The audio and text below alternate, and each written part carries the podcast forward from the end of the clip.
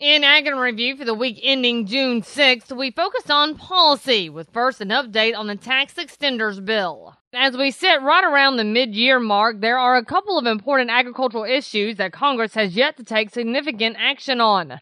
One of those is the tax extenders bill that American Farm Bureau tax policy specialist Pat Wolf says is needed to reinstate a long list of tax provisions important to farmers and ranchers that expired at the end of last year. We're already six months into the new year, and both the House and the Senate are on the slow path to enactment of the legislation we need to extend these provisions. Those provisions include the deduction for conservation easements, the deduction for charitable contributions of food, and bonus depreciation.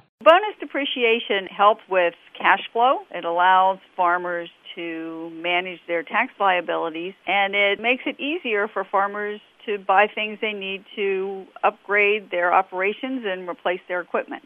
And while the House wants to make the expired provisions a permanent part of the tax code, Wolf says the Senate only wants to extend them for two years it's just really difficult to deal with the tax code that changes every year or every two years. But the Senate is dug in on their two year extension and how they're going to figure it out, no one knows. But most importantly, Wolf notes they need to get together and work out the differences so that we can have these important tax provisions now rather than later. But it looks like later it will be. As Senate Majority Leader Harry Reid has announced the tax extenders bill will have to wait until after the November election.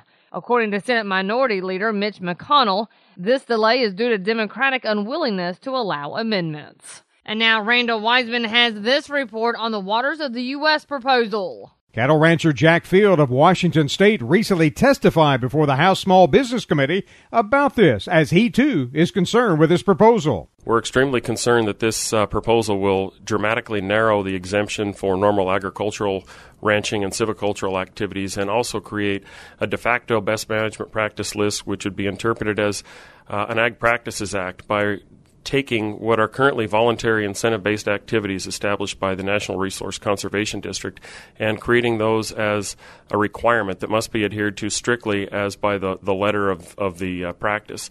The concern that we have is if producers don't have an NRCS practice implemented that is listed on that prescriptive list of 56, then they would be required to obtain a, a 404 permit. I don't think any rancher has ever thought or would ever assume that there would be a need for a permit for grazing cattle in a riparian area or for installing a fence. The idea that we would have to have this level of regulation is dumbfounding, and it, it, it's going to do absolutely nothing to enhance water quality rather than, in my opinion, I think, chill producers on voluntary incentive based conservation and have a negative impact on water quality. NCBA believes the increase in liability will chill landowner participation in conservation by making the Natural Resources Conservation Service a regulatory compliance agency. And Field said, talking with NRCS folks in his state, they are extremely concerned. They want to be sure that they can continue to maintain the existing non regulatory, voluntarily incentive based re- relationship that they have with producers and landowners. It's worked extremely effectively in Washington state, as it has in every other state uh, across the country. And as li- livestock producers, cattlemen, and folks involved in agriculture, it's essential that we maintain that voluntary compliance and that the incentives are still out there as a tool so we can continue to enhance the environment and produce high quality food and fiber. Field, the executive vice president of the Washington Cattlemen's Association, said the problem with the rule is that it gives EPA the ability to interpret what they deem to be a navigable water an ephemeral stream that drains into a stream that drains into a navigable stream uh, could be shown to have connectivity. Uh, there's a question whether or not uh, land lying in an adjacent area, adjacent to a creek, say if you've got a pasture between uh, a creek and a, another water body, a riparian area, that riparian area could be deemed an adjacent water through connectivity, thus requiring the 404 permit.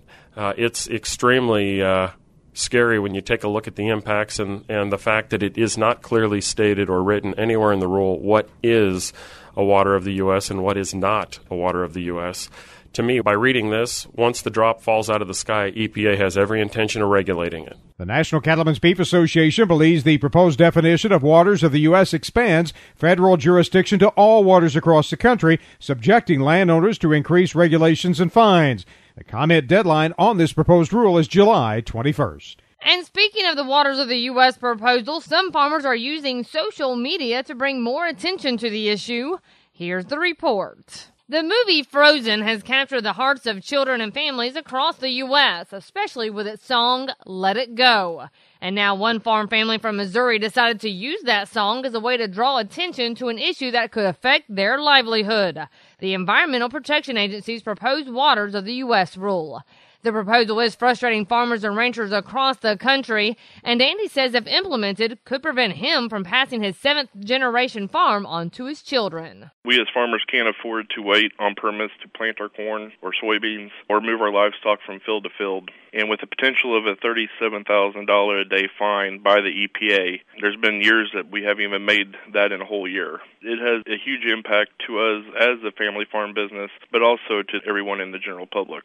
So the Clays decided to voice their frustrations with the proposal through a parody of the movie soundtrack Let It Go that they call That's Enough. The song features Andy's wife, Casey. The video is very comical, but we have a lot of information in the video. Andy and Casey hope the video inspires folks to talk to their members of Congress. We want the people that are not in the farming industry to understand how this is going to affect them as well.